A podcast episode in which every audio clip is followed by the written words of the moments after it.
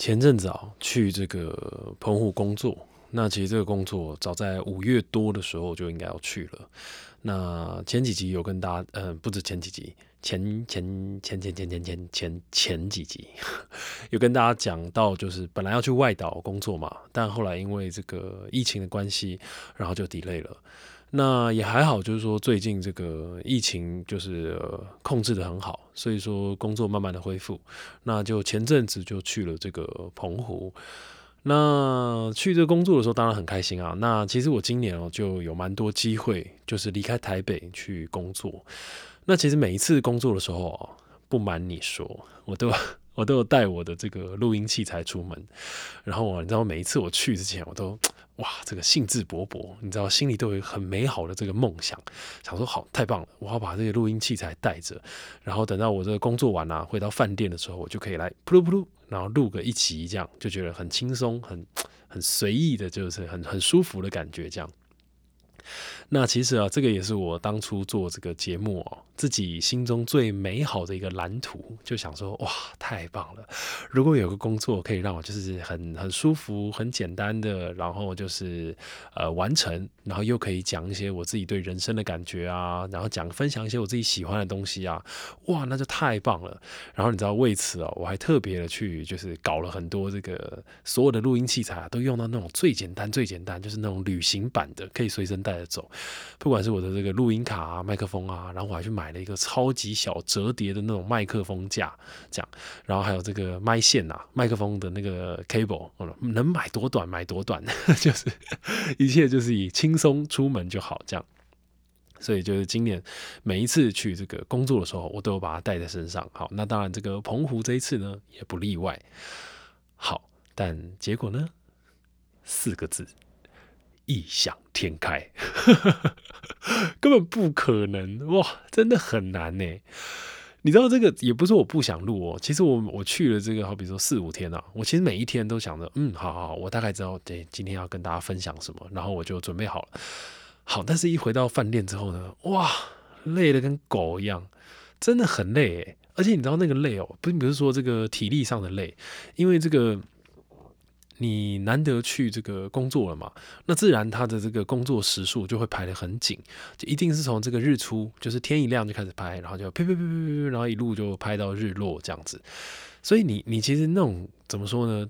体力上其实我觉得体力应该还好，但主要是那个精神啊，因为你盯在那边盯了一整天之后，然后你突然放松了，然后回到饭店，哇，你真的就会有一种，我就什么事都不想做，你知道？然后你就洗完澡之后就上床，然后打开电脑之后点下影集啊，然后就咻一下，就一个晚上就过去了。然后你心中就觉得啊，今天还没有录诶，那不然明天录好了。那明天又觉得啊，那不然后天录啊，就一直这样，一直这样，一直这样，一直 delay。好，那反正这一次澎湖啊，当然也是不例外，这样。好了，不过啊，我我是觉得，就是说这个节目啊，走到现在，其实也越来越轻松了，就是给我的感觉，那准备起来相对的越来越不费力。那跟大家就是分享一些事情啊，说话其实也都就是 怎么讲，对我来讲的负担都没有很大，就是很简单、很轻松这样子。那我相信这个未来啊，就是如果去这个旅行或是去工作的时候的这个呃梦想的蓝图啊，就是回到饭店啊，弄一下、录一下就可以有一集就录出来，那应该是。应该不远了啦，希望希望可以做到。好了，前面就分享一些这个废话，就是我去工作回来，本来想要录节目，但是失败了。这样，好，那这是张选手练习时间，我是招人，欢迎大家收听这个节目。好，那这一集呢，想要跟大家简单的分享一下我最近的工作心得，因为就很有趣，然后我自己有一些收获，那就觉得很很值得跟大家来分享。好，今年呢就有很幸运的就有很多机会，这样我就离开台北，然后去工作，那去了很多各地的港口，那就跟了很多的船长聊天，跟了当地的人聊天。那其实，在这样的过程里面，哇，那真的非常非常的开心。我想，非常非常这两个字啊，这四个字啊，还不足以形容我到底有多开心。因为，嗯，怎么说呢？好，我举个例好了。好比说，我们平常，我们其实都会很期待自己期许啦，自己要打破这个同温层。因为我们都知道，这个上班啊，或者上课等等，它都是在一个同样的圈子里面。哇，你每一天除了放假之外，你每一天就是泡在这样子的工作环境里面。那如果今天这个环境是很舒服或是很快乐的，那当然就就另当别论。可是如果今天这个东西，嗯，好比说它是有点压力的话，那其实整个人是会非常紧绷的。那我们自然就会期许自己在这样的状态底下打破一些同温层嘛，不管在思思想上面，就是你可以在想法上就是去突破一下，或者是你认识的人可能会不一样啊，或者什么。但其实我们都知道这件事情哦，讲起来很简单，但真的要做起来，其实还是有一点难度的。好比说你你就真的必须要去，好比说报名个什么课程啊，或者是呃把你的这个兴趣啊最大化。然后比如说你喜欢运动，那你可能就去。健身房或者是怎么样怎么样去游泳报报名一个晨泳队或者什么，但我们都知道，因为工作它自然是比较紧绷的嘛。那你要再播出时间去做这件事情，其实就是会稍微辛苦一点。所以其实哦，我有时候其实真的很怎么讲，敬佩那些上班这个朝九晚五之后，晚上然后还分配的时间去健身房，很规律的运动等等等等这样子的人，因为。那个背后啊，我相信的那个决心跟那个意志力啊，绝对是超乎我们想象的。好，扯远了，讲回来就是这个打破同温层这件事情。那其实相对的，就是说我自己觉得我的工作还算是蛮幸运的，就是说没有还算已经算比一般的人多很多机会可以去接触到各行各业的人。那不管是好比说，今天如果我们进到一个比较好的剧组，就是比较讲究的剧组，如果今天要演一个厨师，那他们可能就会真的去安排有找几个厨师很厉害的厨师，然后我们去他们的餐厅实习。那如果好一点的，可能可以去个一个月、两个月这样子。就是我们其实都很期待这样子的一个怎么说呢？呃，旅程说旅程好像怪怪的，但是很期待有这样子的一个过程呐，就是把自己。真正的泡在那样子的环境里面，那跟那个环境里面的人聊天，跟那个环境的人相处，那到了最后呢，久而久之，你其实就会产生在那样子这个文化里面的一些思维跟出发点。好比说，今天一个厨师去看。嗯，一碗阳春面好了，跟我们这种一般人，我相信绝对是有想法上很大的差别。我们可能就只觉得啊，好吃好吃，这样 就这么简单。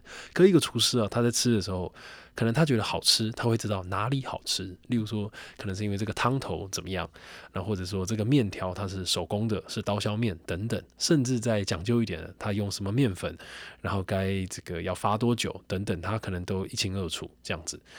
那所以我的意思就是说，讲回到这个打破同温层这件事情啊，就是说我的这个工作其实算比较多可以机会可以去接触到像这样子的环境。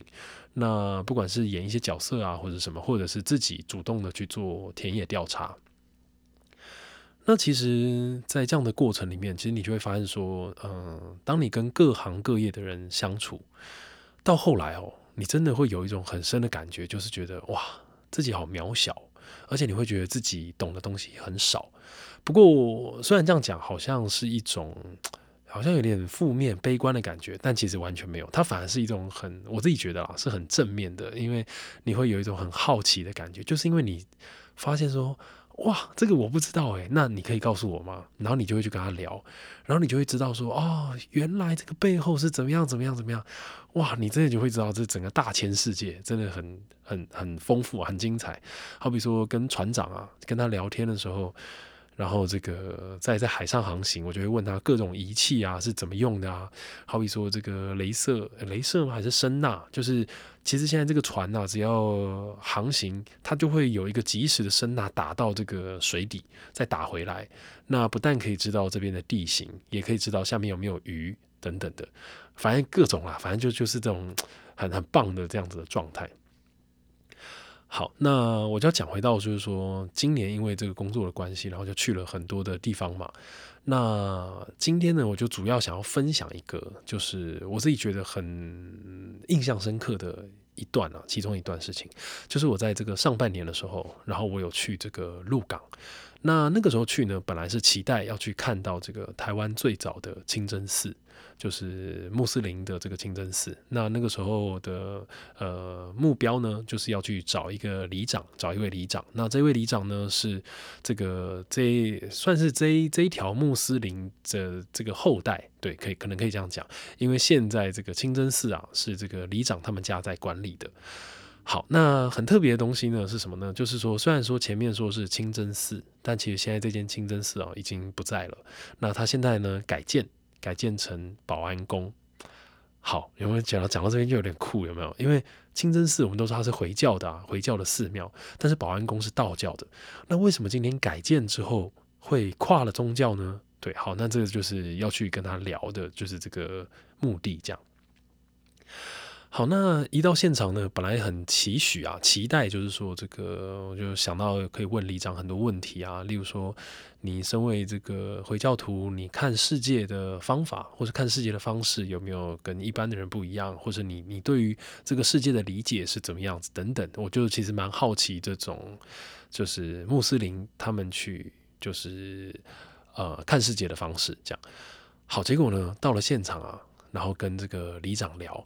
那就先问了，当然就先问他说，他们家有留什么这个回教徒的这个习俗或者仪式，那才知道说呢，他们家小时候在这个丧礼，只要办丧礼的时候都不可以吃猪肉，以及呢，他们在丧礼的时候在桌上会摆两座，他们叫做祭旁，这个中文叫做炸香啊。好，那这是什么东西呢？就可以把它想象成这个两串这个馒头塔。对，可以这样讲，就是这个炸香哦，它就是用七颗，然后用这个面粉啊，然后地瓜啊揉成的这个球啊，像地瓜球一样，然后拿去炸。那就是炸好之后呢，就由大到小，然后七颗一串，然后就放在这个供桌的两旁，这样子。那这个东西哦，它其实在世界，就是说其他的回教国家里面，呃，其实婚丧喜庆都看得到，不一定只有丧事。但是在这个里长他们家里啊，只有丧事才看得到。好，那就一路这样聊下来啊，本来很期待说这个里长他可能是一个很虔诚的回教徒，然后怎么样怎么样。诶，可是发现事实哦，跟我预想的完全相反。就是因为我一走进这个里长的办公室啊，发现这个他的办公桌旁边就有一个神桌，然后就是我们平常就是很多家里会拜拜用的那种神桌嘛。那就因为神桌是道教的东西啊，好，然后再来就问里长说，你现在有没有保有什么，好比说做礼拜啊等等的这些习惯？然后他也说完全没有。然后我就我就又问说，哎，那那这样你是什么时候开始知道你是回教徒的？然后说他其实一直以来都不知道。然后其实是这个有有一年呐，他当上里长之后，然后有国外的记者想要来这个找，就是这个鹿港的全台最早的这个这间清真寺，然后找到里长这边来，然后这样聊一聊呢，才发现哇，原来他们家以前可能是回教徒，就是因为这个他跟这个记者在聊嘛。然后比对了之后，才发现说，哦，原来以前家里在丧事的时候，桌上摆的这个祭旁啊，这个就是回教的一个经典的这个一个一个特征，这样子。好，那就开始问啊，所以变成就是说，你会发现，其实这个里长哦，他并不是这么全然的回教徒，可是他身上却有回教徒的影子。那但是甚至呢，他们家里又是偏向这个佛道教，所以你就会发现，在这个里长身上，他是佛教、道教跟回教，他是并存的。好，那在这边的时候，你就觉得非常特别啊，就会觉得为什么？因为我们以往以为的这个教徒嘛，都是这种哈很虔诚的，就是每一个教派他都有一个自己该遵守的这个过程跟这个流程这样。好，那接着呢，就更特别就来了。那我们就去了这个清真寺，就是现在的保安宫，想要去看一看嘛。结果一进去之后呢，发现因为台北也有保安宫，但这个鹿港的这间保安宫哦，它跟台北的完全不一样。它拜的不是我们知道的这些神明，就是这种大神明。他拜的呢是一个叫做郭子仪的武将。那因为这个里长也姓郭，所以聊到后来你会发现哦。这间保安宫其实比较偏向像是家庙一样，它其实是这个里长他们的祖先，然后他们就把它供起来，供在这个保安宫里面。那这个保安宫里面呢，也完全没有任何跟回教有关的东西，甚至庙里面也有很多这个出阵头的器具都在里面。好，那其实讲到这边，你就可以发现，它其实完全俨然就是一间道教的寺庙。好，那我当下就很。怎么讲？又兴奋，可是又觉得满头问号，你知道吗？你就会觉得说，为什么？为什么会会有这样子的现象？你就会觉得很很奇怪。这样，好，那当然就是这个为什么清真寺会变成保安宫已经不可考了？因为它是从清朝那个时候就是非常早之前就有改建了。那改到里长这一边呢，已经是改了第三次，第三次还是第四次？所以其实他接下来的时候已经是保安宫了。那就像刚刚讲，他身上的这些习俗啊等等，也都是一直以来就是这个样子。那其实里长也没有特别的去探究，那就让这个东西就维持着，就是说平常也会拿香拜拜，然后这个庙里的事情也会去处理。但是到了这个遇到有丧事的时候呢，桌上也还是会摆这个祭旁，甚至也甚至哦也不会去吃猪肉，就是这个回教徒会遵守的这个规定。那他也没有去探究为什么。好，那这个就很很特别嘛。那当然那天就没有聊出一个结果。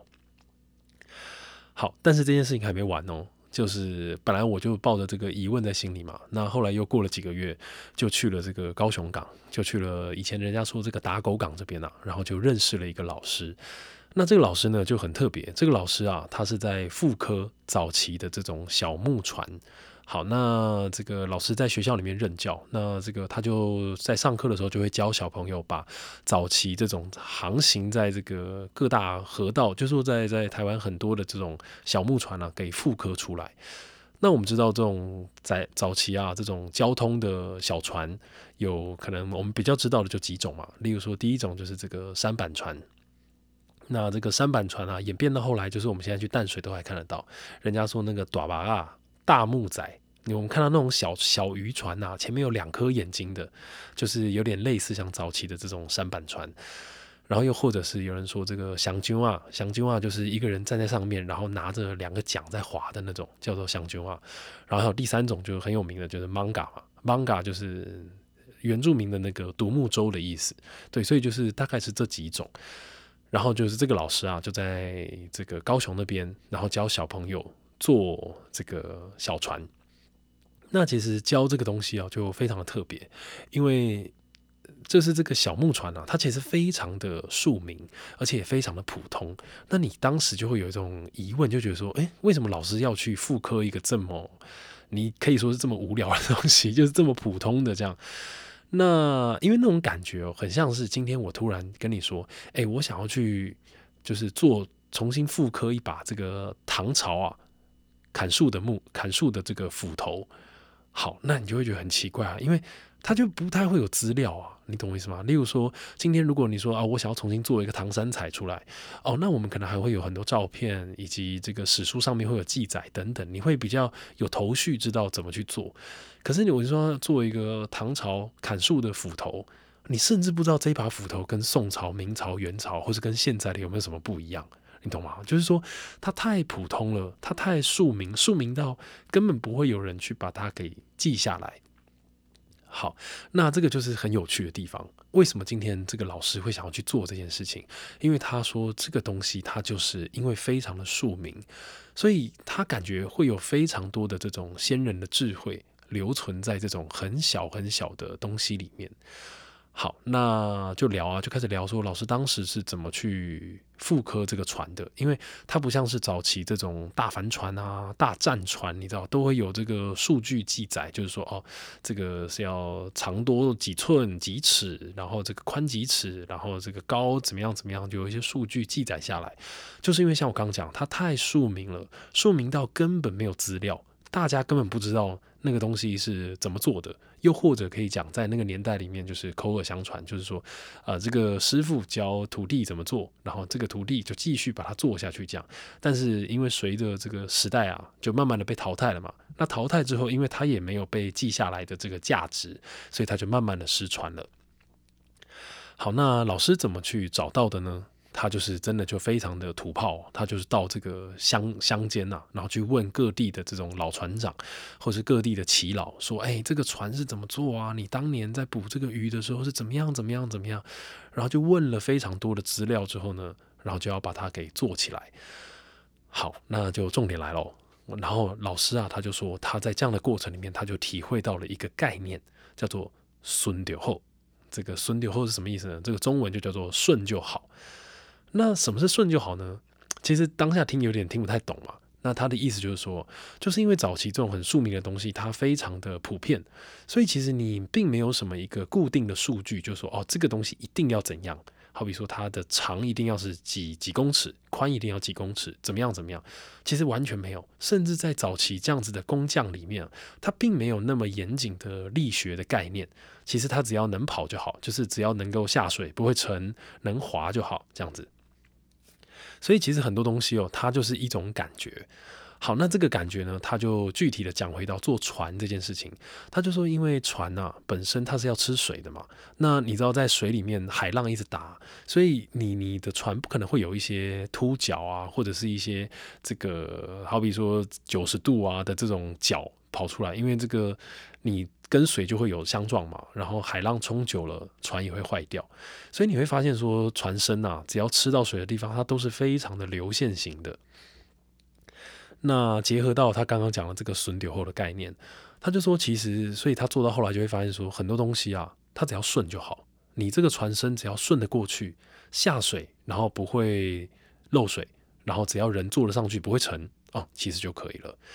那好，就聊到这边哦。其实我还是有点不飒飒，你就觉得说，哦哦，好啊，那就就好啊，就是你不太知道这个损丢后它到底是。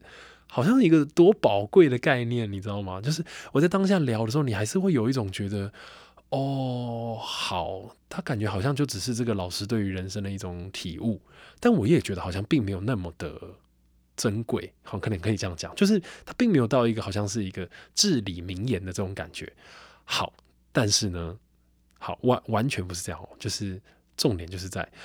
我就跟老师开始聊聊聊，然后就开始聊到早期的人生活啊怎么样，然后就聊到说我去鹿港的时候，我就遇到了那个里长嘛。那在这个里长的身上有这个佛教、道教跟回教并存的这个现象，然后我就跟老师讲，好，然后老师就跟我说，他就很兴奋，他说对，这个就是孙丢后。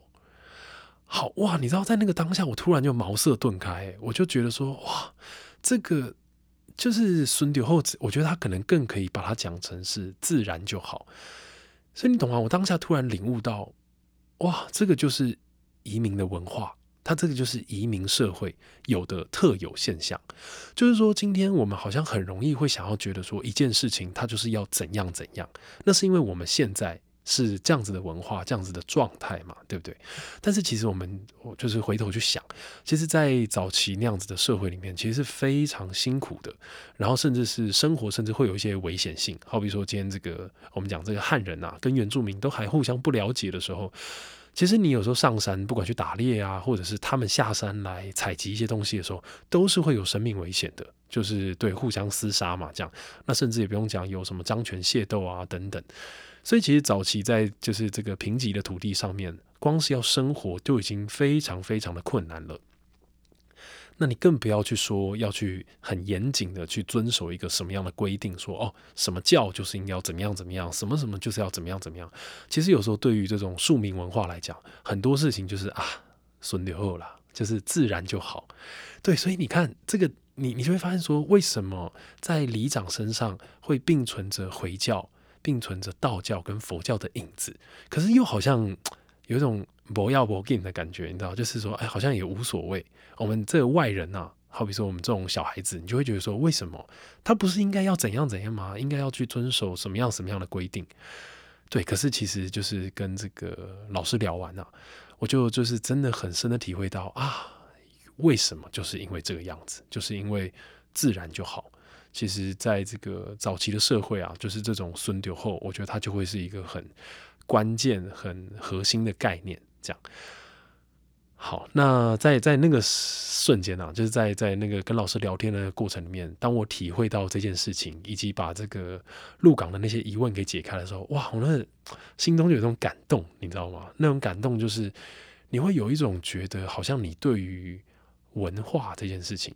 或者是我我不是说什么文化，而是说文化这两个字，又或者是历史这两个字，你就会突然有一种哇，好像被打开了一扇门，然后去进到一个更深的这个层次里面。